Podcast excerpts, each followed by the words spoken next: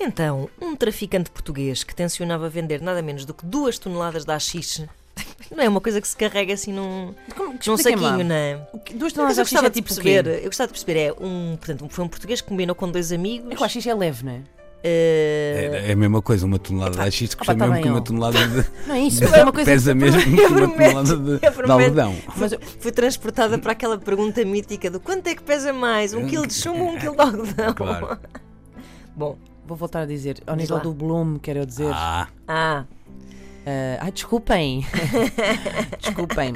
Ah, é uma coisa que eu preciso. Eu preciso do quê? Preciso da mala de um carro, preciso de uma saca, preciso Uma de uma, uma saca plástica, preciso duas do quê? toneladas, duas, duas toneladas. Se Sim. calhar precisas da mala de carro. Epá, Da mala do carro? Ok. Sim. aquilo precisas-me da coisa, de certeza. É- seria difícil disfarçar, é, é aí que eu quero chegar, não é? Portanto, eh, este meliante foi de facto hum, apanhado pela polícia e depois desatou a fugir. Quer dizer, não, não- foi apanhado, antes de ser apanhado, pôs-se em fuga e fugiu a pé ao longo de 110 km, até que acabou por ser apanhado aí sim. O Correio da Manhã publica esta notícia acompanhada por uma foto do indivíduo, assim em grande destaque, e eh, há um comentário de Francine Fontelli que diz: Que delícia de homem, adorei ele.